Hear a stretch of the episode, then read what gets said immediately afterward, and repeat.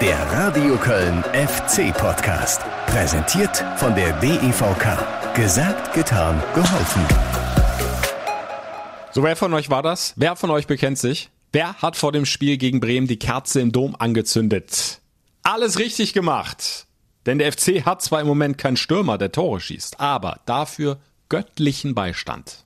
Fußballgott äh, ist schon noch da und, und sagt dann auch in so einem Moment, okay, das wäre jetzt heute ein bisschen zu viel, wenn der erste FC Köln dieses Spiel nicht mindestens einen Punkt holt. Und dann Hector! Tor! Tor Hector! 1 zu 1! Ja, es brauchte wohl tatsächlich diese göttliche Fügung von oben, dass eine eigentlich total verunglückte Flanke von Noah Katterbach von der linken Seite derart als Bogenlampe in den Bremer Strafraum reingesegelt ist, dass Pavlenka daneben griff, den Ball nicht festhalten konnte, Dennis umso höher stieg, ablegen konnte per Kopf auf den Schlappen von Jonas Hector und Bums macht der Kapitän des ersten FC Köln das 1 zu 1 und so bleibt zumindest ein Pünktchen Hoffnung im Abstiegskampf in Müngersdorf, auch wenn es nicht geklappt hat mit dem zweiten Heimsieg. Ich glaube, das war ganz, ganz wichtig, da noch den Ausgleich zu machen und ich gebe Markus Gisdol komplett recht, das war verdient, dieses 1 zu 1 angesichts des Spielverlaufs. Der FC hat ein gutes Spiel gemacht aus meiner Sicht, da gehe ich gleich auch noch detailliert drauf ein. Da kannst du einiges Positives rausziehen ziehen, aber wir müssen auch kritisch bleiben hier im FC-Podcast und es ist mal wieder das leidige Thema, die fehlende Durchschlagskraft vorne. Denn so gut der FC gespielt hat, am gegnerischen Strafraum war ganz, ganz oft Schluss. Und da fehlte dann einfach die Torgefahr. Und mal jemand, der den Ball ohne göttliche Fügung. Einfach so reinmacht, mit dem linken, mit dem rechten Schlappen, mit dem Kopf, wie auch immer, völlig egal, sodass der FC dann auch mal in Führung geht. Aber das hat auch gegen Bremen leider nicht funktioniert. Bei aller guten Spielweise, die wir in vielen, vielen Minuten in diesem Heimspiel gesehen haben. Dazu gleich mehr. Wir haben auch wieder ein Interview, wie ihr das gewohnt seid, in dieser Folge des FC Podcasts. Diesmal allerdings kein aktueller Spieler des ersten FC Köln, sondern einer, der das FC-Trikot in den Jahren 1983 bis 91 getragen hat. 131 Bundesligaspiele absolviert, seines Zeichens Abwehrspieler, gerne auch mal rustikal mit der Grätsche. Andreas Gilchen gleich hier zu Gast im FC-Podcast. Und auch mit ihm werde ich dann nochmal äh, zurückblicken auf das vergangene Heimspiel gegen Werder Bremen. Bin gespannt, wie er es analysiert. Ja, er ist natürlich äh, weiter da sehr aufmerksam dabei, was den ersten FC Köln betrifft. Ist ja damals Profi geworden, als Jugendspieler des FC von der A-Jugend hochgezogen worden hat, wie gesagt, über 100 Bundesligaspiele für den Verein gemacht, zweimal Vizemeister geworden unter dem damaligen Trainer Christoph Daum. Er stand im UEFA-Pokalfinale gegen Real Madrid 1986. Hinspiel erinnert euch vielleicht 1 zu 5, Rückspiel 2-0 gewonnen. Reichte am Ende aber nicht, um den Pott zu holen. Er stand im Pokalfinale, DFB-Pokalfinale 1991, das dann auch leider sehr, sehr unglücklich verloren ging im Elfmeterschießen gegen Werder Bremen. Aber wer so viel für den Club geleistet hat, äh, ja, der kommt dann natürlich nicht mehr ganz los vom FC. Und äh, so hat auch äh, Andreas Gielchen natürlich dieses Heimspiel gegen Werder Bremen verfolgt, wird uns dann gleich teilhaben lassen an seiner Analyse. Aber wir wollen vor allem nicht nur über das Sportliche mit ihm sprechen, sondern auch über ein ganz, ganz wichtiges Anliegen, das Andreas Gielchen Sternchen hat. In diesem Jahr jährt sich nämlich leider der 30. Todestag von Maurice Mucki Banach, der am 17. November 1991 auf sehr tragische Weise bei einem Autounfall ums Leben gekommen ist. Die meisten von euch werden sich vermutlich erinnern. Banach war damals auf dem Weg aus Münster zum Training ans Geisbockheim unterwegs und äh, prallte dann auf der A1 gegen einen Brückenpfeiler. Vermutlich äh, war er sofort tot und verstarb damals im Alter von nur 24 Jahren. Er war eines der größten Sturmtalente damals, ein absoluter Hoffnungsträger, ein Torjäger auf dem Sprung sogar zur Nationalmannschaft. Ja, das ist aber nur der sportliche Verlust. Viel schlimmer ist ja der menschliche. Banach hinterließ damals Frau Claudia und zwei Kinder. Und Andreas Gielchen hatte sich zur Aufgabe gemacht, zum einen äh, das Andenken, die Erinnerung an Muki Banach hochzuhalten, zum anderen aber auch dafür zu sorgen, dass die Familie nach so langer Zeit die gerechte finanzielle Unterstützung bekommt, die ihr damals, so sieht es Andreas Gielchen, vom FC verwehrt worden ist. Äh, davon ist er überzeugt, davon wird er uns gleich hier im FC-Podcast erzählen und vor allem auch von seiner Idee, wie diese Unterstützung jetzt gelingen kann, nämlich mit einem Gedächtnistrikot, das Ende der Woche erscheinen soll. Also seid schon mal gespannt. Freue mich auf das Interview gleich mit Andreas Gielchen. Jetzt aber wieder mitten rein ins Heimspiel gegen Werder Bremen. Ihr konntet wie immer 90 Minuten komplett live dabei sein über das Radio Köln FC Radio und hier für euch nochmal in kompakter Form die Highlights. Das Heimspiel. 1. FC Köln gegen Werder Bremen. Elvis Rexbitschei. Arm geht hoch. Kurzer Anlauf. Ball kommt an den ersten Pfosten. Verlängert von Sargent. Schuss auf der Linie gerettet. Kurz vor den Pfosten. Dann geht die Fahne hoch lag dann offenbar noch eine Abseitsposition vor. Jan Thielmann nimmt zunächst mal diese Kopfballverlängerung von Sargent vom Bremer dankbar an. Ja, und dann trifft da Elias Kiri. Von da geht dann der Ball zu Wolf und der stand tatsächlich am zweiten Pfosten im Abseits. Und Sargent setzt sich durch über die rechte Seite. Flagge kommt an den Fünfer. Ballmitnahme von Füllkrug. Füllkrug versucht in Schussposition zu kommen. Jetzt hat er den Ball auf dem linken und Horn hält. Dritte Ecke für den FC von der rechten Seite. Auch die wird wieder Elvis Rex Bejai übernehmen. Und bei Variante Nummer 1, da wurde es ja schon in der dritten Minute gefährlich. Mal gucken, was er jetzt draus macht. Ball kommt an den Fünfer. Kopfball gehalten vom Pavlenka. Es ist vieles so eingetreten, wie wir uns das vorgestellt haben.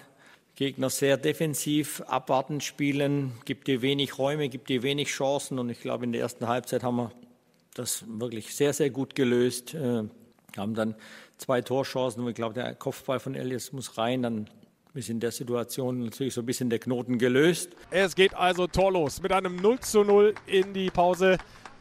Aber das war insgesamt eine ansprechende Leistung vom FC. Das war von hoher Intensität, von äh, großem Willen geprägt. Das sah auch spielerisch bis zum gegnerischen Strafraum immer wieder sehr ansprechend aus. Aber es fehlt halt die Durchschlagskraft. Sie sind kaum mal zu klaren Torchancen gekommen. Und dann da sollte dir halt nicht ein Rückstand passieren. Und das ist uns leider passiert. Gebre Selassie an der Kugel.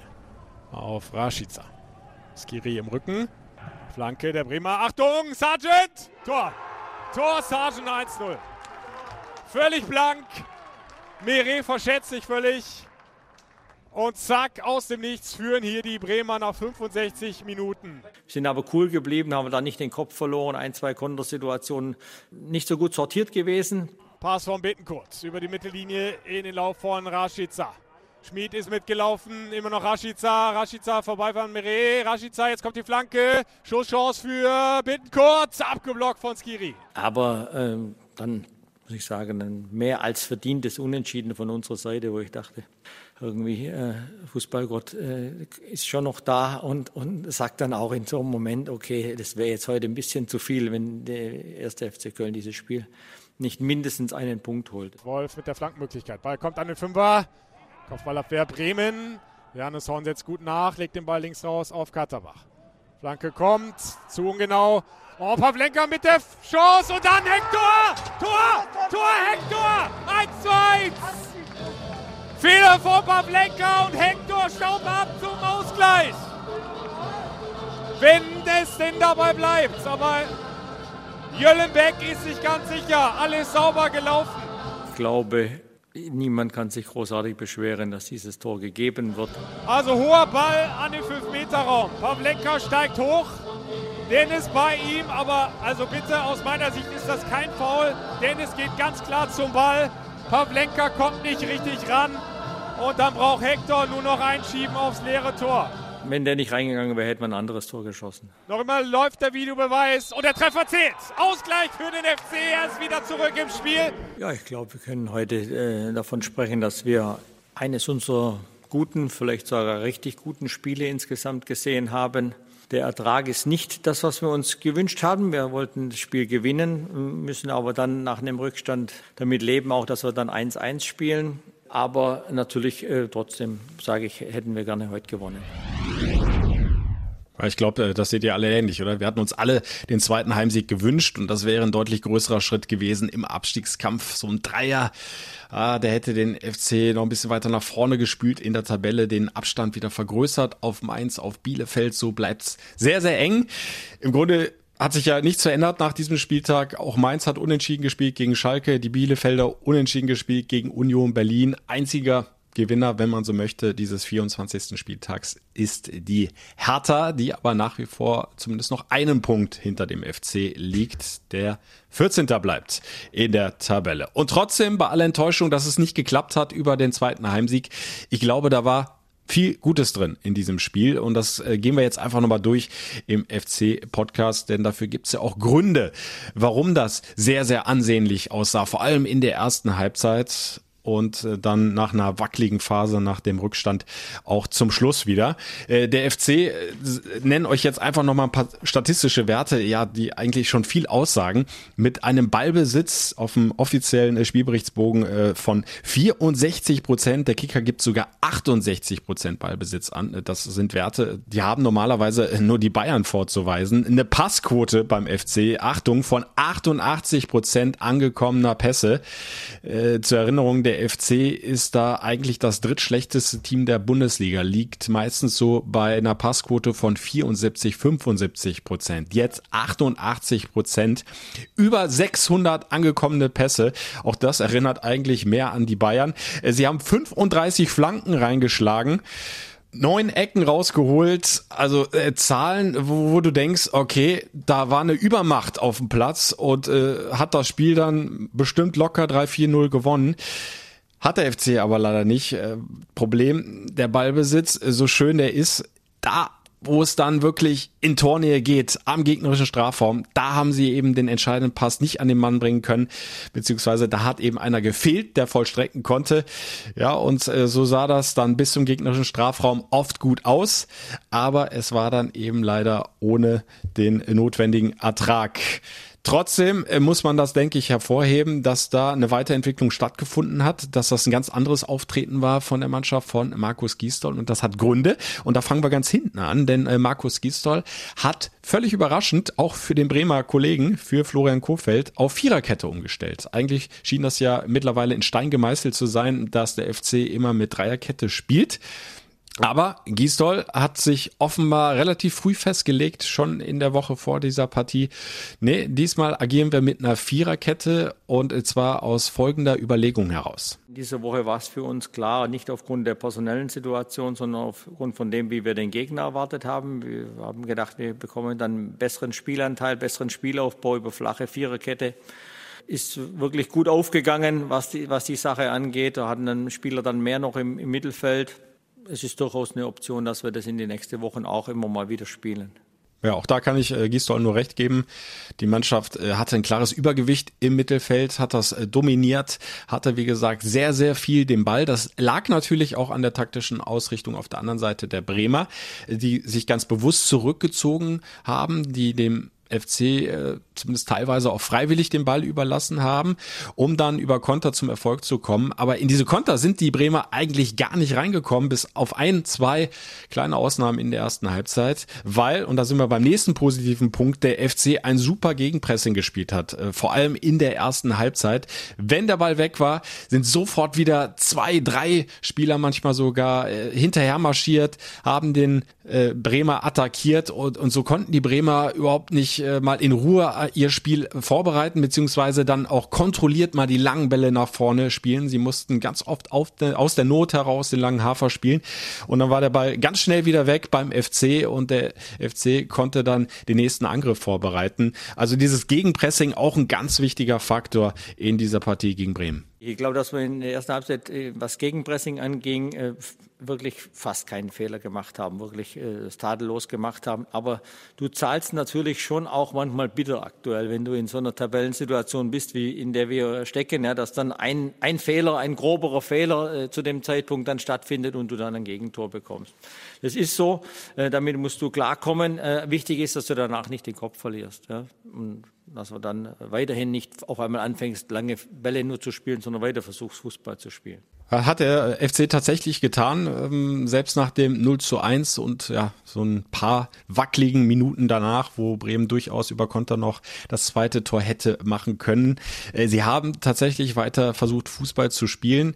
Äh, sie haben nicht einfach die Bälle blind nach vorne gekloppt. Und äh, klar, dieser Gegentreffer war ärgerlich. Der war auch deutlich besser zu verteidigen. Nach einem Einwurf der Bremer, also da war ja kein Tempo in der Aktion. Da hast du dich gut organisieren können hinten und trotzdem war dann Skiri ein bisschen weit weg, konnte die Flanke nicht verhindern und dann verschätzt sich Meret. Äh, hat sich, glaube ich, in dieser Situation nicht so richtig entscheiden können, zu welchem Spieler er hingeht, äh, weil auch Wolf nicht so richtig mitgemacht hat auf seiner Seite. Ja, und dann stand Sargent blank und hatte keine Mühe, den Ball ins kurze Eck einzuköpfen. Keine Chance für Timo Horn, aber trotzdem insgesamt dieses Gegenpressing ein ganz, ganz wichtiger Faktor. Sie sind äh, deutlich höher auch angelaufen als in vielen anderen Spielen, vor allem auch zu Hause. Wir haben das ja auch mehrfach thematisiert. Gegen Stuttgart war das doch phasenweise sehr enttäuschend, dass sich die Mannschaft so weit zurückgezogen hat und, und nicht einfach mal vorne draufgegangen ist, die Stuttgarter gestresst hat, Ballverluste erzwungen hat. Das haben sie hier viel besser gemacht gegen Werder Bremen und ich glaube, da äh, war Werder durchaus überrascht und äh, auch Florian Kofeld äh, hatte das nicht so eingeplant, dass der FC derart dominant ist. Und da sind wir dann äh, beim äh, dritten Faktor, der, glaube ich, eine wichtige Rolle gespielt hat. Überzahl im Mittelfeld, Ballsicherheit, Passsicherheit. Max Meyer hat sein Debüt gegeben in der Startelf und hat das richtig gut gemacht. Passquote 94 Prozent. Ich glaube, das sagt schon alles aus. Er hat genau den Job erledigt, den man sich von ihm erhofft und erwartet hat. Er ist ein ballsicherer Spieler, ein passsicherer Spieler, ist aber auch obendrauf noch zwölf Kilometer gelaufen, hat äh, viele Zweikämpfe geführt, 40 Prozent gewonnene Zweikämpfe, ja, das kannst du sicherlich noch verbessern, aber mein Eindruck war schon, dass er auch in der Rückwärtsbewegung gut mitgearbeitet hat und da auch wichtige Zweikämpfe für sich entscheiden konnte. Klar, er ist nicht so äh, der Fighter wie ein Sally Oetschan beispielsweise. Max Meyer hat da andere Qualitäten und die hat er eben eingebracht gegen Werder Bremen und ich glaube, das war auch ein ganz wichtiger Faktor im Spiel des FC, dass sie eben diese Dominanz im Mittelfeld Mittelfeld aufbauen können, konnten, dass sie das Spiel nach vorne verlagern konnten und dann zumindest bis zum äh, gegnerischen Strafraum äh, Druck machen konnten.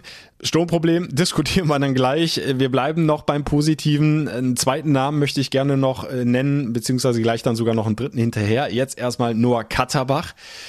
Auch da nochmal der Blick hier auf den äh, Statistikzettel. 112 Ballkontakte. Es hat in dieser Saison nicht mal annähernd einer beim FC geschafft äh, überhaupt über die 100 zu kommen. Noah Katterbach tatsächlich 112 Ballkontakte, das ist äh, ein ganz starker Wert und äh, viele dieser Ballkontakte waren auch in der gegnerischen Hälfte. Also es ist nicht so, dass der nur hinten äh, die Querpässe in der Viererkette gespielt hätte, sondern der hat das Angriffsspiel dann immer wieder über seine linke Seite mit angeschoben.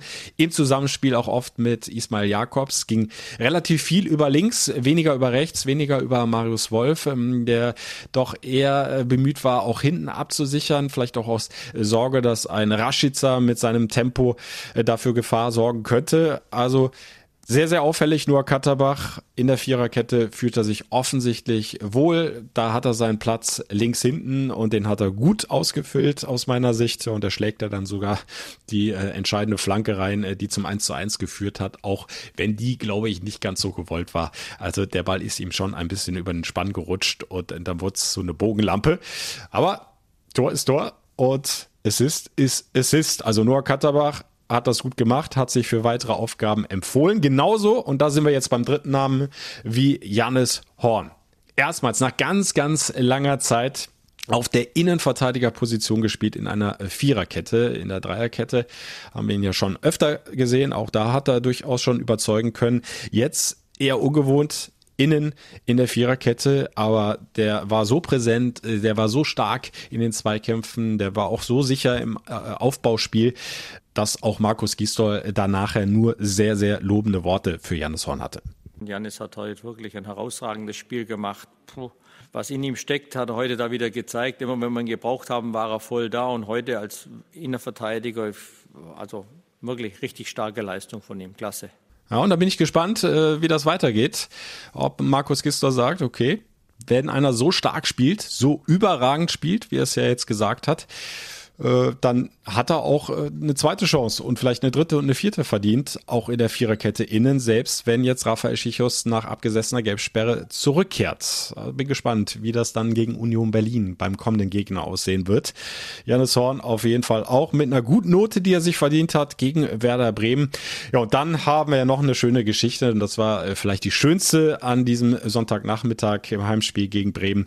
Jonas Hector macht das 1 zu 1 bei seinem zweiten Comeback ja mittlerweile schon in dieser Saison. Nach wieder einer langen Verletzungspause steht er genau richtig, nutzt die Ablage von Dennis und erzielt diesen wichtigen Ausgleich zum 1 zu 1 und ich glaube, das wird ihm verdammt gut getan haben, denn es war bislang ja überhaupt nicht seine Saison. Erst hat ihn diese ewig lang anhaltende Nackenverletzung aus der Bahn geworfen, dann nochmal Oberschenkelprobleme, hat viele, viele Spiele beim FC verpasst und er wurde, das hat auch Gistol äh, nochmal erwähnt, schmerzlich vermisst. Jeder weiß, was äh, Jonas Hector für den ersten FC Köln für eine Bedeutung hat. Brauche ich kein Geheimnis draus machen. Ist eigentlich unser bester Spieler, der uns weite Teile der, der Saison gefehlt hat. Deswegen bin ich sehr froh, dass er heute so zurückkommen konnte, ein Erfolgserlebnis hat. Das wird ihm gut tun und würde ihm dann hoffentlich für die kommenden Wochen das Selbstvertrauen äh, geben, was er, was er braucht. Und er wird sich nach und nach die Fitness dann hoffentlich zurückholen können. Ist er ohnehin ein Musterprofi. Ich glaube nicht, dass er da lange brauchen wird, um äh, physisch zumindest wieder richtig reinzufinden in die Fußball-Bundesliga. Und das kann dem ersten FC Köln nur gut tun, dass er da so einen Führungsspieler zurückgewonnen hat. Und ja, nochmal, dieses 1 zu 1 äh, war ganz, ganz wichtig, wenn auch äh, zumindest äh, was die beiden Trainer betrifft, um umstritten. Äh, Markus Gistol haben wir vorher in der Collage schon gehört, in der Zusammenfassung des Spiels. Äh, ganz klar der Meinung, das war ein regulärer Treffer, da brauchen wir nicht groß drüber diskutieren. Äh, anders hat's äh, der Kollege Florian Kofeld gesehen nach dem Spiel. Weil Jerzy der Arm weggedrückt wird und ein Torwart muss den Ball fangen und äh, dürfen und das konnte er nicht in dem Moment. Dementsprechend ist es für mich ein klares Foul und ähm, da hätte der Video Assistant Referee eingreifen müssen aus meiner Sicht. Ja, und da muss ich aus meiner Sicht klar widersprechen. Äh, Pavlenka konnte den Ball deswegen nicht fangen, weil er einfach schlecht stand zum Ball. Er hat sich einfach verschätzt bei dieser hohen Flanke von äh, Katterbach. Dennis stand besser zum Ball, stand vor, Pavlenka steigt hoch. Klar hat er dann bei der Sprungbewegung auch äh, die Arme ein bisschen ausgefahren, aber wenn der Torwart da richtig hingeht, äh, dann, dann da hat ein äh, 20 Zentimeter kürzer gewachsener Dennis überhaupt keine Chance an den Ball zu kommen.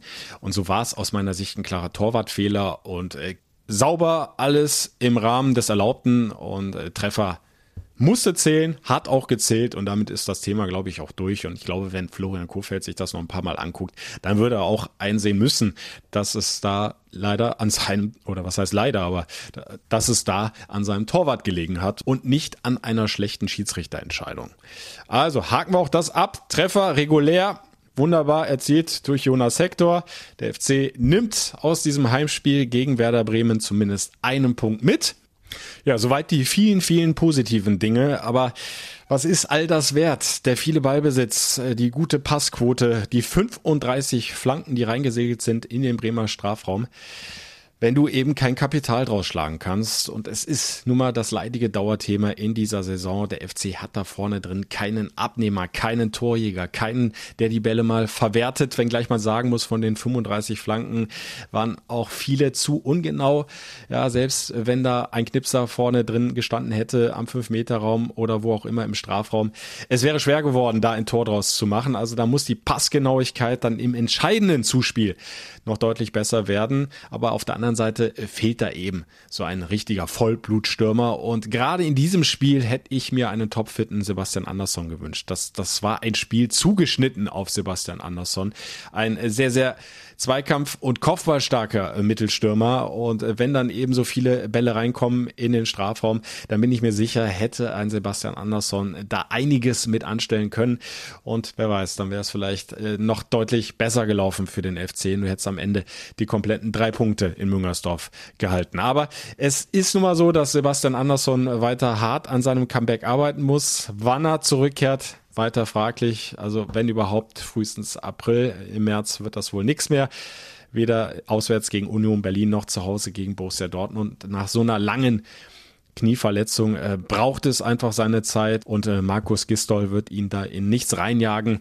willst du auf keinen Fall einen Rückfall riskieren, dass er dann wieder monatelang ausfällt. Und ich glaube, das ist auch äh, der richtige Ansatz. Nur ist es halt bitter, dass der FC da vorne keinen Knipser hat. Er bräuchte ihn so dringend. Und äh, an dieser Stelle dann eine Meinung äh, zum Sturmproblem, die mir Benedikt per Sprachnachricht zugeschickt hat über meine Facebook-Seite. Äh, könnt ihr selbstverständlich auch gerne in Zukunft tun. Also ich muss sagen, ähm, heute über den Punkt gegen Bremen kann ich mich überhaupt nicht freuen. Wir hatten 70 Prozent Ballbesitz in einem Heimspiel. Da muss man einfach gewinnen wir hatten, wir haben ja nicht schlecht gespielt, das will ich auch gar nicht sagen, aber es ist halt einfach, ja, auf Deutsch gesagt zum Kotzen, wenn man überlegt, dass wir 90 Minuten wirklich Fußball gespielt haben bis zum 16er und im 16er ging dann gar nicht mehr. Für mich ist das auch allgemein ein Fehler vom Trainer. Wir müssten einfach mit zwei Stürmern spielen, mit Aro Kodare, der die Bälle vorne festmacht und der Dennis äh, dann füttert. Dennis kann dann die Tore machen. Dann würden wir auch meiner Meinung nach mehr Tore erzielen und mehr Spiele gewinnen. Immerhin, das vielleicht noch hinten dran äh, positiv. Emanuel Dennis hat mir jetzt als Einwechselspieler deutlich besser gefallen, war ballsicherer, passsicherer, hatte nicht mehr diese Harakiri-Aktion, wo er die ganze Mannschaft in Bedrängnis äh, bringt, wie beispielsweise mit diesem katastrophalen Fehlpass in der ersten Halbzeit bei Bayern München, äh, wo dann das 0 zu 2 fällt. Ja, und er bereitet nun mal den Ausgleich vor, indem er den Ball nachgeht extrem hoch springt. Also der hat äh, durchaus auch eine äh, Kopfballstärke, eine super Sprungkraft. Emanuel Dennis, 20 Zentimeter mal so ungefähr, äh, kürzer gewachsen als Pavlenka, aber der stand einfach höher und besser in der Luft. Und das macht er gut und äh, das wird ihm dann vielleicht auch ein bisschen äh, Selbstvertrauen geben nach dem enttäuschenden Auftritt bei Bayern München. Und jetzt wird Zeit den nächsten Interviewgast reinzunehmen hier in den FC-Podcast. Und ich habe es angekündigt. Diesmal kein aktiver Spieler des ersten FC Köln, sondern einer, der von 1983 bis 1991 für den FC gespielt hat. 131 Bundesligaspiele, zwei Tore dabei erzielt, äh, was sich jetzt wenig anhört. Aber man muss dazu sagen, der Mann war Abwehrspieler und damit sei das entschuldigt. Erstmal hallo, schön, dass du da bist. Andreas Gielchen, grüß dich. Hallo, ich grüße dich. Andreas, äh, dass wir zwei uns hier im FC-Podcast treffen, ist kein Zufall. Äh, der Anlass ist äh, auf der einen Seite ein trauriger, auf der anderen Seite auch irgendwo ein schöner. Traurig, weil sich der Todestag von Maurice Mucki Banach zum 30. Mal jährt. Äh, schön aber, weil, weil du es dir so ein bisschen zur Lebensaufgabe auch gemacht hast, äh, sein Andenken hochzuhalten. Und äh, du hast ja auch eine schöne Aktion ausgedacht ähm, und das Ganze jetzt auch angeschoben. Es wird, das kann ich schon mal vorweg sagen, ein Sondertrikot zum 30. Todestag von Maurice Banach geben. Vielleicht, äh, bevor wir äh, dann ausführlich drüber sprechen, ähm, ganz kurz schon mal äh, die Idee, äh, die dahinter steht. Ja, die Idee ist eigentlich gekommen, ich bekam Ende Mai ein äh, Bild von jemandem, den ich aber nur über Facebook, kan Facebook kannte, äh, vom Grab und habe dann Post zugemacht mit einem sentimentalen Text und habe ein riesen Feedback bekommen.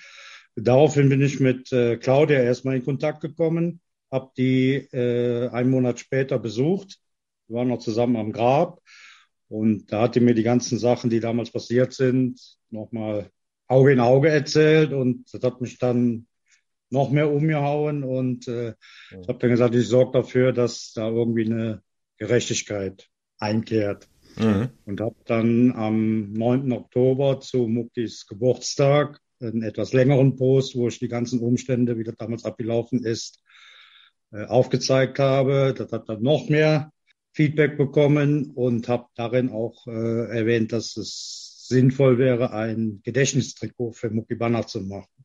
Daraufhin haben sich etliche Fanclubs, Fans und so weiter gemeldet und äh, Unterstützung angeboten. Und jetzt ist ein äh, dritter Entwurf, der ist jetzt fertig, wird am Donnerstag auf einer Pressekonferenz im Stadion präsentiert und geht dann auch per Online-Shop raus. Der Gewinn geht komplett an Claudia Banner. Genau. Äh, ich merke schon, du, du brennst einfach auch für diese Idee. Jetzt hast du schon eine ganze Menge äh, vorweggenommen. Äh, wir werden das gleich noch ausführlich besprechen. Aber ähm, ganz kurz zurück zur aktuellen sportlichen Situation. Wir sind jetzt hier Montagabend im Gespräch. Das heißt, das letzte FC-Spiel ist jetzt ungefähr 24 Stunden her. 1-1 ist es ausgegangen gegen Werder Bremen. Muss man am Ende sagen, okay, besser den einen Punkt mitgenommen als nix oder ist es zu wenig im Abstiegskampf? Ja, normalerweise muss man sagen, wenn man äh, man hakelt sich jetzt schon von Woche zu Woche äh, immer, dass es besser wird, mehr Offensivleistung, äh, mehr Chancen raus. Jetzt haben wir wenigstens gestern mal vom äh, prozentuellen Ballbesitz, ja, ich glaube 63, so und so viel Prozent, was vorher auch nicht war. Letztendlich bleibt das 1-1 gegen äh, eine Mannschaft, die man eigentlich müsste schlagen. Ich sag mal, äh, man muss ja immer das Positive raussuchen. Wir stehen jetzt immer noch über dem Strich, wie man so schön sagt.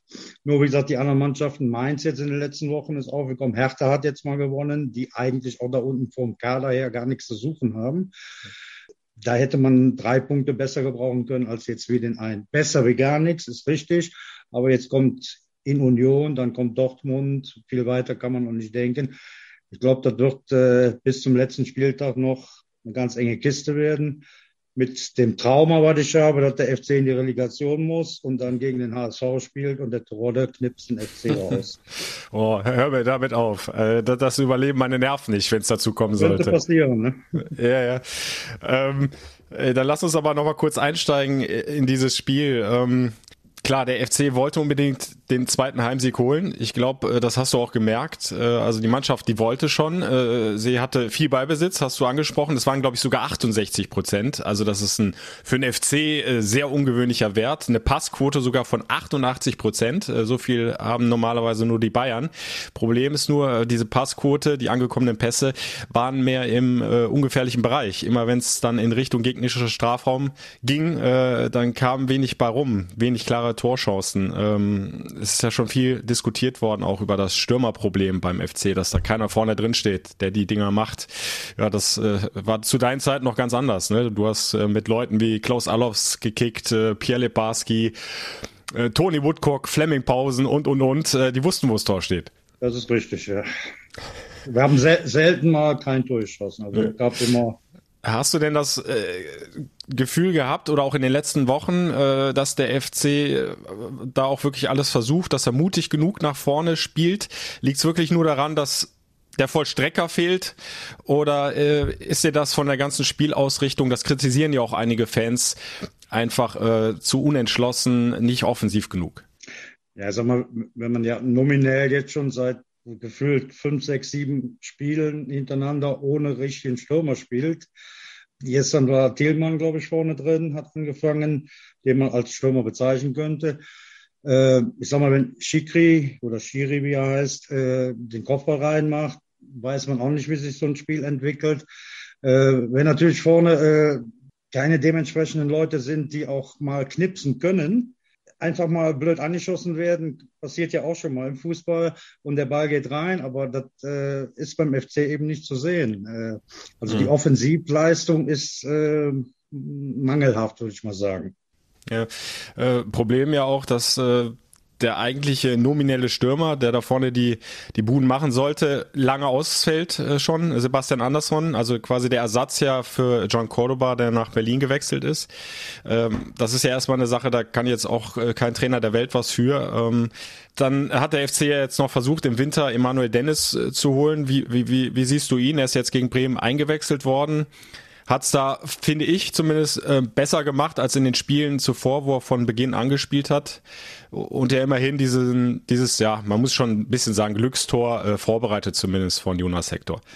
Ja, aber das war nach meiner Auffassung äh, absolut kein Foulspiel von ihm, äh, mhm. wie der, der, der Kohlfeld nachher gesagt hat. Äh, erstens war er zwei Meter aus dem 5-Meter-Raum raus und der springt einfach hoch und der Torwart, glaube ich, wusste auch nicht selber, was er machen soll, fangen oder fausten und hat dann so eine ja, Luschenaktion hingelegt.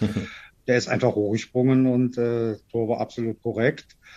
Ja, ich sag mal, er hat ein bisschen unglücklich gespielt, die letzten Spiele, das, was ich gesehen habe. In, in Regensburg beim Pokal hat er eine gute Leistung gebracht, äh, wie die ganze Mannschaft. Allerdings äh, war das auch nur eine halbe Stunde und danach äh, ging das in die andere Richtung leider. Naja, und dann äh, hat ja auch ein Horst Held oder Markus Gistol gesagt, äh, der, im Grunde bräuchte der ein paar Wochen, um sich überhaupt an die Bundesliga zu gewöhnen. Problem ist nur, der FC hat eigentlich die Zeit jetzt nicht, äh, braucht ja dringend Punkte. Wir sind jetzt schon im letzten Drittel der Saison. Hast du denn äh, so grundsätzlich das Gefühl, äh, dass diese Mannschaft ja diesen Abstiegskampf, so wie man es machen muss, voll annimmt, äh, sich mit allem Wert, äh, was halt der Kader zur Verfügung stellt? Äh, oder ist das in manchen Spielen zu wenig? Äh, wie hast du es so verfolgt? Das wechselt immer so. Eine Woche ja, jetzt zum Beispiel in Gladbach das Spiel war ein verdienter Sieg, wo sich mhm. wirklich mhm. irgendwann reingehauen haben, nach dieser ganzen Katastrophenwoche, Pokal aus, dann das mit dem Medienvertreter vorher, die Busattacke mhm. vom Drexler, war ja alles äh, suboptimal und äh, bringen aber in Gladbach dann alles auf den Platz. Äh, das ist mir in den Spielen, die ich dann gesehen habe, nicht immer so vorgekommen. Ist dann auch oft ja, seinem Leid ergeben nach dem Motto, äh, ja, die Null muss stehen hinten und vorne hilft uns der liebe Gott. Aber wenn du auch keinen Gott vorne drin hast, kannst du auch auf dessen Hilfe nicht hoffen. Ja, zumindest jetzt gegen Bremen hatte der Fußballgott so ein bisschen ein Einsehen gehabt, äh, dass Pavlenka die Kugel dann nicht fängt und äh, Tektor abstaubt. Hat der äh, Gistol dann auch nochmal sich bedankt beim Fußballgott nach dem Abpfiff. Und wo wir gerade beim Trainer sind, er hat ja oft diese Kritik von Teilen der Fans zurückgewiesen, die gesagt haben, das ist viel zu destruktiv, die Spielweise, das muss viel mehr nach vorne geschoben werden. Hat das damit begründet, die Basis muss einfach eine ganz, ganz stabile Abwehr sein. Äh, das ist unser Faustpfand. Ähm, da müssen wir erstmal gucken, äh, dass wir hinten nichts anbrennen lassen. Jetzt warst du ja von 83 bis 91 einer, der da hinten die Bälle geklärt hat, die Zweikämpfe bestritten hat beim FC. Äh, ist das der richtige Ansatz aus deiner Sicht? Nicht nur im Abschiedskampf, das musst du allgemein, auch wenn du oben rumspielst, also wenn du hinten äh, Scheunentor offen bist, äh, nützt auch nichts, wenn du vorne drei Tore machst, kriegst hinten vier rein das ist jetzt kein Argument zu sagen, äh, äh, wir lassen jetzt hinten alles offen, äh, spielen dann attraktiv nach vorne. Mhm. Äh, aber wie gesagt, äh, die Null muss stehen, ist ja auch so ein, so, ein, so ein Standardspruch. Aber du musst aus einer sicheren, kompakten Abwehr natürlich auch versuchen, offensiv dann Akzente zu setzen. Dafür brauchst du aber auch dementsprechende Spieler. Mhm. Ich beim FC jetzt nicht so sehe, was du eben sagtest, äh, Andersen ist jetzt schon seit wie viele Monaten äh, außer Gefecht, glaube ja. ich, äh, drei, vier Spiele gemacht oder so. Ja. Ähm, so ein Mann fehlt natürlich jetzt vorne. Ob der jetzt überhaupt nochmal spielt, die Saison, keine Ahnung, ich weiß es nicht. Man muss halt mit dem Material, was jetzt da ist, die letzten zehn Spiele angehen. Man kann sich nicht immer darauf verlassen, dass man 0-0. Ich glaube, wenn du jetzt äh, fünfmal hintereinander 0-0 spielst, äh, die anderen gewinnen zweimal, sind die also auch schon an dir vorbei. Äh, es muss sich also auch offensiv was ändern. Ja, Ob du jetzt einen, einen Wolf jetzt äh, hängende Spitze oder ein Duda äh, oder jetzt der Thielmann von Anfang an. Äh, das muss einfach offensiv muss ein bisschen mehr passieren beim FC. Und das ist doch, glaube ich, wo die Fans äh, schon seit längerem drauf warten. Hm. Äh, jetzt, wie gesagt, das Positive aus dem Bremen-Spiel, dass dieser Ballbesitz jetzt so hoch war, was vorher auch nicht der Fall war. Nur nützt ja auch nicht ganz 99 Prozent Ballbesitz haben, äh, wenn du vorne kein Tor machst. Äh, es ja. bringt das ja auch nicht viel. Ne? Ja. Und äh, du hast ja eingangs den äh, Simon Terodde schon mal kurz angesprochen, ähm, bei deinem Albtraum Relegation gegen den HSV. War das hinterher ist man immer schlauer, äh, will jetzt hier auch nicht klug scheißen, aber war das vielleicht ein Fehler, dass man den hat ziehen lassen Richtung Hamburg? Also jetzt mit dem Terodde noch in der Hinterhand, auch wenn er vielleicht dann nur von der Bank erstmal kommt, äh, wäre nicht das Verkehrteste, ne? Wäre mit Sicherheit äh, äh nicht schlecht gewesen, wenn er jetzt noch beim FC spielen würde. Ich meine, äh, man sagt immer, der ist jetzt äh, dreimal Torschützenkönig in der zweiten Liga geworden, aber erste Liga ist wieder was anderes. Allerdings hat er auch in der ersten Liga seine Tore gemacht, vielleicht nicht so viele, aber äh, den könnte man jetzt vorne drin unwahrscheinlich gut gebrauchen, denke ich mir mal. Was sagt dir dein Gefühl? Bleibt der FC erstklassig? Packt das? Das wechselt eigentlich von Spieltag zu Spieltag so ein bisschen. Ich sag mal, was ich eben sagte, dieser Ballbesitz, der jetzt äh, vermehrt da war, ich nehme mal an, vielleicht hat das auch mit, äh, mit Max Meyer zu tun, dass der gespielt hat von Anfang an. Das ist jetzt das Positive. Jetzt spielst du in Union Berlin. Ist auch scheiße eigentlich zu spielen bei denen. Mhm. Ähm, aber sie haben nichts zu verlieren. Die müssen Gas geben jedes Spiel und äh, versuchen vorne ein Ding zu machen. Aber jetzt nicht nur auf defensiv, sondern auch offensiv aus. Ich meine, die haben ja in München auch offensiv was gebracht. Ne? Oder wenn der Drechsler das äh, 3-2 macht, weißt du nicht, wie das Spiel sich entwickelt, mhm. wo gegen den Pfosten spielt. Ne? Also da, sie können es ja irgendwie. Also nur wie gesagt, wenn der Trainer natürlich die Vorgabe gibt, erstmal hier bis zur Mittellinie und danach ist Polen offen, äh, ja, weiß ich ja nicht. Dann äh, ist das destruktiv, ist auch nicht schön anzusehen. Ne? Ja. Das ist auch, glaube ich, was die meisten Fans ärgert wenn wir mit der Taktik äh, jetzt jedes Spiel 1-0 gewinnen, dann äh, redet das Volk auch anders. Dann ist das eine super mhm. Taktik vom Gistel. Dann wird das alles wieder total anders bewertet. Nur gesagt, wenn die Ergebnisse, das ist halt so im Fußball, äh, nicht eingefahren werden, dann äh, sieht alles an, ganz anders aus. Ja. Also wir werden uns äh, vermutlich auf Abstiegskampf bis zum 34. Spieltag einstellen müssen. Ja, das ist sowieso. Das ist aber, genau. äh, denke ich mal, in keiner Phase der Saison mal äh, sollte das geändert werden, der Blick. Obwohl in Köln ist, ja. wenn du zweimal hintereinander gewinnst, Bielefeld und Gladbach war, dann wird ja direkt wieder von der Euroleague gesprochen. Ja. Aber das war schon so zu meinen Zeiten so. Das, ist typisch Köln. Nur äh, zu deinen Zeiten, da war der tatsächlich ganz oben mit dabei. Äh, und damit jetzt die Überleitung äh, ja, zu äh, zu der Geschichte, die du vorhin schon mal angerissen hast. In deiner letzten Saison 90 91 äh, habt ihr noch in anderen Sphären gespielt. Da ging es nicht um den Abstieg und äh, ja, du hast mit äh, Maurice Mukibanach noch zusammengespielt äh, und der Mann hat gleich mal in seiner ersten FC-Saison dann 14 Tore erzielt viele FC-Fans, also jüngere FC-Fans, werden ihn wahrscheinlich gar nicht mehr live erlebt haben. Ähm, vielleicht kannst du einfach mal beschreiben, was war als, als Spieler für ein Typ und als Mensch für ein Typ?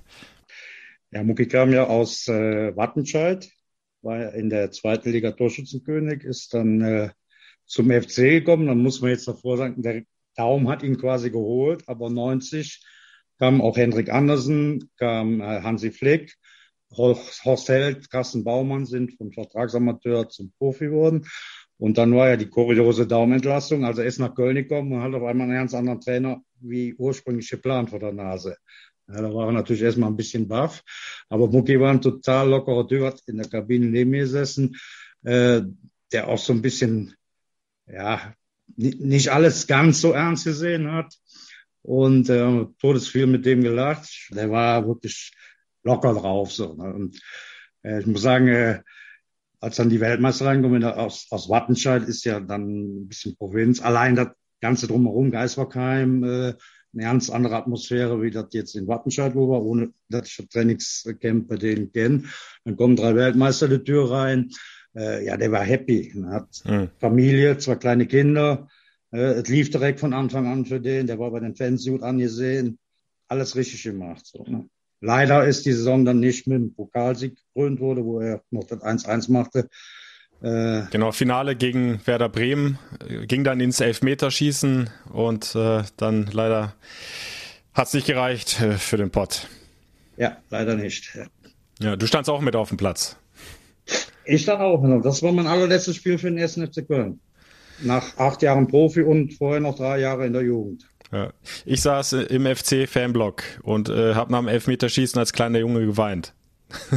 das war mein Part an diesem Nachmittag. Ja, ich habe auch geweint. Ja. Nicht, nicht nur ich. Ja, ja ich habe es gesagt, äh, er macht gleich in seiner äh, Premierensaison für den FC 14 Tore und äh, auch in der darauffolgenden Saison äh, lief es eigentlich super weiter. Er hat da in den ersten 18 Spielen weitere 10 Treffer erzielt und dann äh, kam das Auswärtsspiel auf Schalke. Ihr habt, oder beziehungsweise, was heißt ihr? Du bist äh, dann ja gewechselt nach Duisburg, ne? in Duisburg, ja. Genau. genau ähm, das Auswärtsspiel auf Schalke äh, 0-3 ausgegangen und ähm, dann hat er gesagt, äh, pass auf, äh, auch in Absprache mit dem Trainer, ich fahre in die Heimat nach Münster und komme dann am nächsten Tag äh, mit dem Auto wieder ans Geisbockheim zum Training. Ja, das hat er dann auch gemacht äh, am nächsten äh, Morgen und dann gab es diesen tragischen Unfall auf der A1. Wie hast du davon erfahren und äh, kannst du dich noch an diesen Tag erinnern?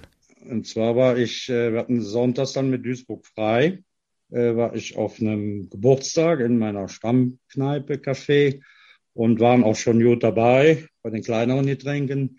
Und äh, dann kam ein Anruf da, es gab ja noch keine Handys und so. Und meine damalige Freundin sagte, dass äh, ein Reporter der Bildzeitung aus Düsseldorf angerufen hätte, äh, ob er mich telefonisch erreichen könnte da. Und äh, ich sage, ja klar, das ist ein Passier, Mucki Banach ist irgendwas passiert. Ja, und der erzählte mir das dann, dann am Telefon und die Stimmung natürlich vorbei bei mir. Ne? Ich bin auch direkt nach Hause gegangen. Da war dann typisch Bildzeitung, sage ich jetzt mal. Ja, der hätte doch Nationalspieler werden können oder stand äh, mehr oder weniger äh, mit einem Fuß schon in der, in der Nationalmannschaft drin. Da habe ich gesagt, das ist ein zweifacher Familienvater. Ja. Das ist scheißegal, ob der Nationalspieler ist. Das ist eine Tragödie schlechthin. Äh, ja, und zwar fix und fertig. Und dann haben wir samstags drauf in Dortmund gespielt mit Duisburg und habe dann als Einziger musste ich den Schiedsrichter noch fragen, ob ich mit Trauerflor spielen dürfte, mhm. was dann auch war. Und montags drauf war halt die Beerdigung in Münster. Ja. Der FC hätte äh, dann eigentlich als nächstes gegen Dresden gespielt. Das ist abgesagt worden, das Spiel, später nachgeholt worden. Ähm, soweit ich weiß, gab es auch wenig, ein paar Tage später noch ein Länderspiel, äh, wo dann die deutsche Nationalmannschaft mit Trauerflor gespielt hat, ne? Äh, ja, oder das glaube ich, bin ich mir jetzt nicht sicher, Trauerflor oder ob das auch abgesagt worden ist. Auf jeden Fall, es, es war ein brutaler Einschnitt äh, und das Schlimmste, du hast es ja gesagt, ähm, die sportliche Karriere ist das eine, aber äh, viel schlimmer ist es ja für die hinterbliebene Familie. Also er war ja verheiratet, hatte zwei Kinder. Hast du dann den Kontakt zur Familie dann auch direkt äh, gesucht als ehemaliger Mitspieler und vielleicht auch Freund äh, von Muki Banach? Ja gut, durch meinen Wechsel nach Duisburg war es natürlich etwas distanzierter. Mhm. Äh, auf der Beerdigung waren circa 1500 Leute, äh, wo auch sehr viele Spieler aus seinen ehemaligen Vereinen, Preußen Münster, Borussia Dortmund, Wattenscheid und so war. Unter anderem auch äh, Raimund Aumann von Bayern München, den ich äh, aus der U21 kannte. Äh, und der meinte, Uli Hoeneß, weil äh, Aumann verletzt war, hat äh, direkt gesagt, du fährst zur Beerdigung vertritt sie den FC Bayern.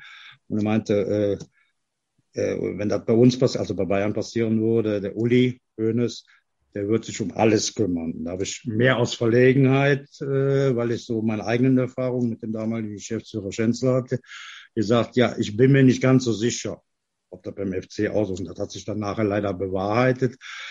Ja, zwar total raus, wenn du dann deine ehemaligen Mannschaftskameraden, mit denen du vier Monate vorher noch im Pokalendspiel stehst, äh, mit dem Sarg, wo Mucki drin liegt, an dir vorbeilauf. Äh, und Claudia hat sich noch hinten, das war auf so einem Wagen drauf, noch hinten an den Sarg geklammert und geschrien und den Schrei habe ich heute noch. Äh, wenn, wenn ich dann denke, äh, gibt auch ein Foto, wo die schreit äh, im Internet, äh, da läuft mir eiskalten Rücken runter. Und da habe ich mich auch beim Besuch in Münster, das war Ende Juni letzten Jahres, da habe ich mich, äh, als ob es gestern gewesen wäre, an die Szene erinnert. Ja. Todestag ähm, wäre dann jetzt zum 30. Male der 17. November. Aber du hast es ja vorhin schon, äh, schon angerissen. Ähm, dir ist es einfach wichtig, ähm, ja, einmal die Erinnerung äh, zu wahren an den Menschen, an den Fußballer auch äh, Muki Banach, aber auch die Familie, die hinterbliebene Familie, insbesondere die Ehefrau mit ihren beiden Kindern dann eben äh, zu unterstützen, weil in der Vergangenheit einiges schiefgelaufen ist aus deiner Sicht. Ja, ich hatte das auch in, in dem Post zu seinem Geburtstag hm. klar aufgedeckt, dass äh, sie mehr oder weniger um äh, umgerechnet 150.000 Euro vom FC betrogen wurde und wurde von dem Chancellor damals unter Druck gesetzt. Es gab ja diese Pflichtversicherung bei Lloyds über 500.000 D-Mark. Einmal für den Verein, wenn sowas passiert, und einmal für die Hinterbliebenen. Und äh, der hat Claudia dann, wo sie fix und fertig war, kurz vorher war der einjährige Sohn von ihr, Zico, äh, auch ein paar Tage fast äh, mehr oder weniger gestorben. Er hatte so eine Kehlkopfkrankheit. Äh, wusste auch nicht und die war also nur auf, auf Valium und so was. Und in dem Moment sagte Schäfer, äh, Sie müssen hier für die Hälfte unterschreiben. Sie müssen sicher keinen neuen Mann kaufen, aber der FC muss sich einen neuen Spieler kaufen, einen neuen Stürmer kaufen. Mhm. Und hat die dann mehr oder weniger genötigt zu unterschreiben, auf die Hälfte dieser 500.000 D-Mark zu verzichten. Mit dem Zusatz, sonst können sie ewig auf ihr Geld warten. Das war für dich auch so der, der, der Anlass zu sagen, äh, das, das kann ich so nicht stehen lassen, äh, da muss ich mich jetzt für die Familie einsetzen? Ja, Claudia war 2009 im Dezember, das war kurz nachdem äh, Robert Enke sich das Leben genommen hat, äh, beim Ralf Friedrichs beim FC-Stammtisch zu Gast und hat das da mal öffentlich gemacht mhm. nach 18 Jahren. das erste Mal überhaupt darüber gesprochen. Das hatte ich aber damals auch nur halb so mitgekriegt, weil ich schon also internetmäßig nicht dabei, muss auch im Express gestanden haben. Also, aber da ist nichts viel nachgekommen, außer dass Michael Mayer in seiner zweiten Managerphase in Köln ihr dann den äh, Job vermittelt hat, wo sie auch heute noch beschäftigt ist. Das waren zwei Anrufe innerhalb von fünf Minuten, aber sonst ist nichts passiert. Also hm. diese finanzielle Ausgleich oder so, der ist nie geschaffen worden. Und äh, durch den Kontakt, den ich, wie gesagt, hab, letztes Jahr im Mai hatte, habe ich gesagt, kann eigentlich nicht wahr sein, kann doch nicht alles, alles gewesen sein, äh, weil der erste Post von mir, da sind so viele Zuschriften gekommen, äh, die sich genau daran erinnern konnten, wo sie das erfahren haben äh, mit Mucki und wie sie sich dann gefühlt haben. Denkt ja auch im Stadion, äh, die, der Riesenbanner Mucki unvergessen und so was, was der Junge noch nach drei Jahrzehnten für ein Standing hat bei den Fans. Mhm. Das ist immer mehr geworden, immer mehr geworden. Da habe ich gesagt, so Claudia, und das habe ich mir am Grab geschworen, wo wir zusammen im Grab waren in Münster. Ich sorge dafür, dass das alles nochmal aufgemischt wird. Und äh, ich versuche so viel Geld reinzuholen, dass das entschädigt wird. Der FC hat dann zwei Wochen später Claudia eingeladen ins Geisbockheim, also Held und äh, Werle. Mhm. Und äh, haben dann ihr auch ein Abschiedsspiel, was noch terminiert werden muss, wegen Corona weiß man noch nicht, mhm. wo die Einnahmen dann auch Claudia zugutekommen sollen. Wenn ich das nicht gemacht hätte, wären die auch nicht selber auf die Idee gekommen, weil wie gesagt, 30 Jahre lang hat sich auch keiner der anderen Vorstände oder so dessen angenommen. Äh, ja, muss ich mir das mal selber ans äh, Revers heften. Äh, einer muss halt der Erste sein. Warum es jetzt 30 Jahre gedauert hat, ist schade, aber besser jetzt äh, wie gar nicht. Dass sie jetzt äh, immerhin dann so reagiert haben, ist äh, ein Zug, wo du sagst, äh, das ist in deinem Sinne, aber vor allem in, im Sinne der Familie, das ist ähm, zumindest ein bisschen wieder was gut gemacht oder wie, wie wertest du das? Das hatte ich auch von Anfang an klargestellt, dass die ja nicht dafür können, was äh, andere äh, Vorgänger vor 30 Jahren gemacht haben oder mhm. was und dass sie den Weg jetzt, äh, die Aktion äh, eingeleitet haben. Das ehrt sie ja auch irgendwie. Ich denke mal, äh, wenn es jetzt ein unbekannterer Spieler gewesen wäre, weiß ich nicht, ob da was gekommen wäre. Aber wie gesagt, äh, hat ein Standing wie, wie, wie Flohe, wie äh, Litti oder was weiß ich was, in relativ kurzer Zeit erreicht, in knapp 16 Monaten, wo beim FC war. Und äh, ja, wie gesagt, äh, die mussten es nicht machen, aber haben sich jetzt auch vertraglich dazu verpflichtet, dieses Abschiedsspiel zu machen. An einem Tag, wo natürlich möglichst viele Zuschauer ins Stadion dürfen.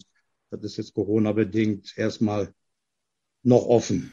Ja, da, da müssen wir einfach noch warten, wann es wieder möglich ist. Aber trotzdem hast du dann auch selbst gesagt, ich nehme das jetzt, soweit es geht, auch selbst in die Hand und äh, hast die Idee mit dem Sondertrikot gehabt zum 30.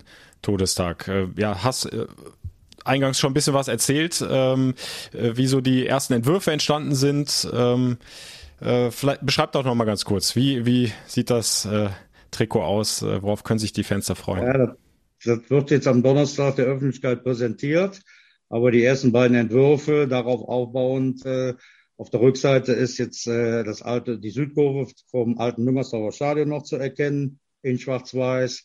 Nummer 9 Banach.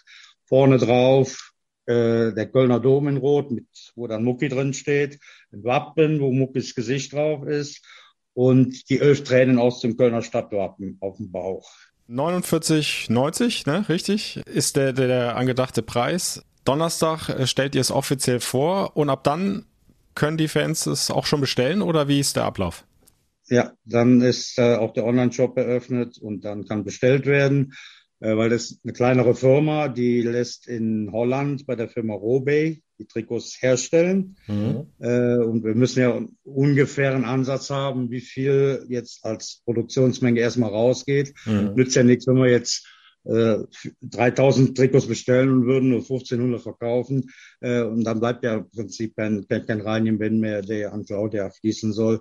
Also haben wir gesagt, bei 1000, wenn die 1000 erreicht sind, geht direkt die Produktion los die circa acht bis zehn Wochen dauern soll. Das heißt, wenn es relativ schnell geht, hätten die Leute äh, Ende Mai, Anfang Juni das Trikot in der Hand. Ja, und äh, Stichwort Reingewinn ist vielleicht nochmal wichtig, das äh, noch mal einmal zu sagen.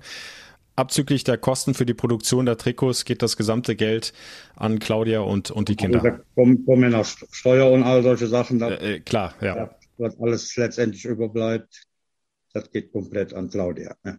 Du stehst ja auch in Kontakt äh, mit, mit, mit anderen FC-Fans und so weiter. Hast du da schon mal so ein bisschen reinhören, reinfühlen können? Wie sind so die ersten Reaktionen, dass dieses Trikot jetzt bald dann ja, auf Markt kommt? Sie sind begeistert. Die äh, positiv nerven sie mich schon seit Wochen, weil ich für letzte Woche schon den neuen Entwurf angekündigt habe. Jetzt haben wir das aber wegen der Pressekonferenz verschoben und dann, äh, die warten alle drauf, noch und nöcher und äh, sind alle heiß, sich das Trikot zu bestellen, weil es ist, glaube ich, auch das erste Mal überhaupt, dass so eine Aktion gestartet wurde.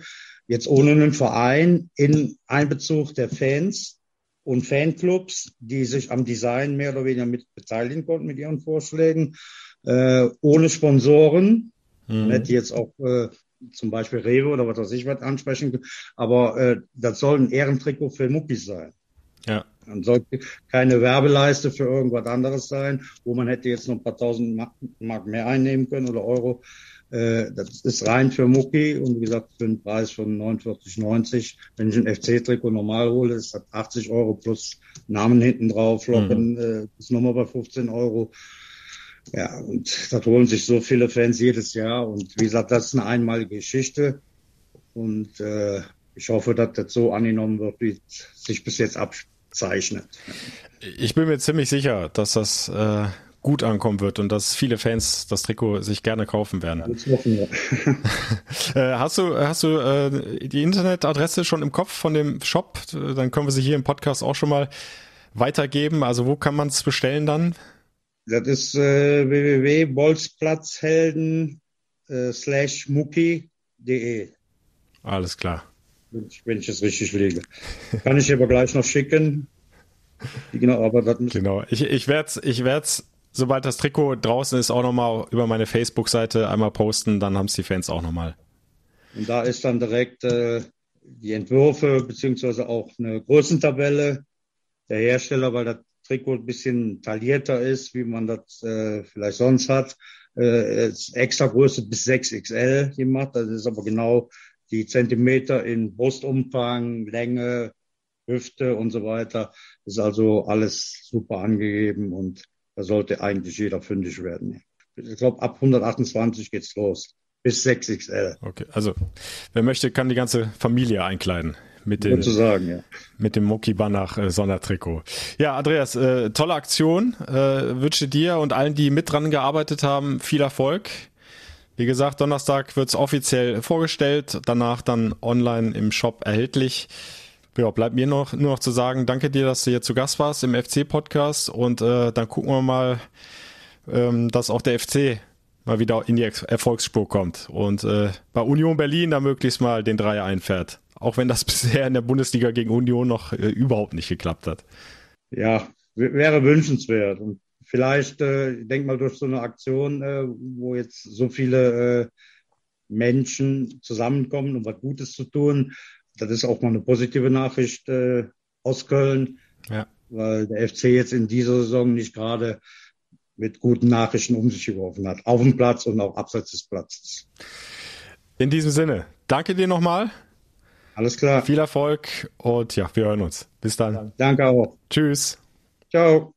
Ja, und damit schließen wir diesen FC-Podcast mit der wichtigen Info, dass ihr auch am Samstag beim Auswärtsspiel des ersten FC Köln wieder live dabei sein könnt. Die kompletten 90 Minuten über das Radio Köln FC Radio einfach reinklicken über den Stream fc-radio.de oder über die FC App. Da gibt's den entsprechenden Link ebenfalls. Wer in Ausschnitten dabei sein möchte, gerne übers Programm bei Radio Köln. Zwischendurch gibt's gute Musik.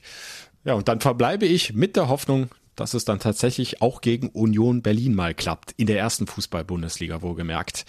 Mit Punkten und möglichst drei Punkten wäre ganz, ganz wichtig für den Abstiegskampf. Und dann schauen wir mal, was wir hier nächste Woche im FC-Podcast diskutieren können. Bis dahin, wir hören uns, seid gerne live dabei am Samstag, ansonsten nächste Woche wieder im FC-Podcast. Bis dann, ciao. Der Radio Köln FC-Podcast, präsentiert von der DEVK. Gesagt, getan, geholfen.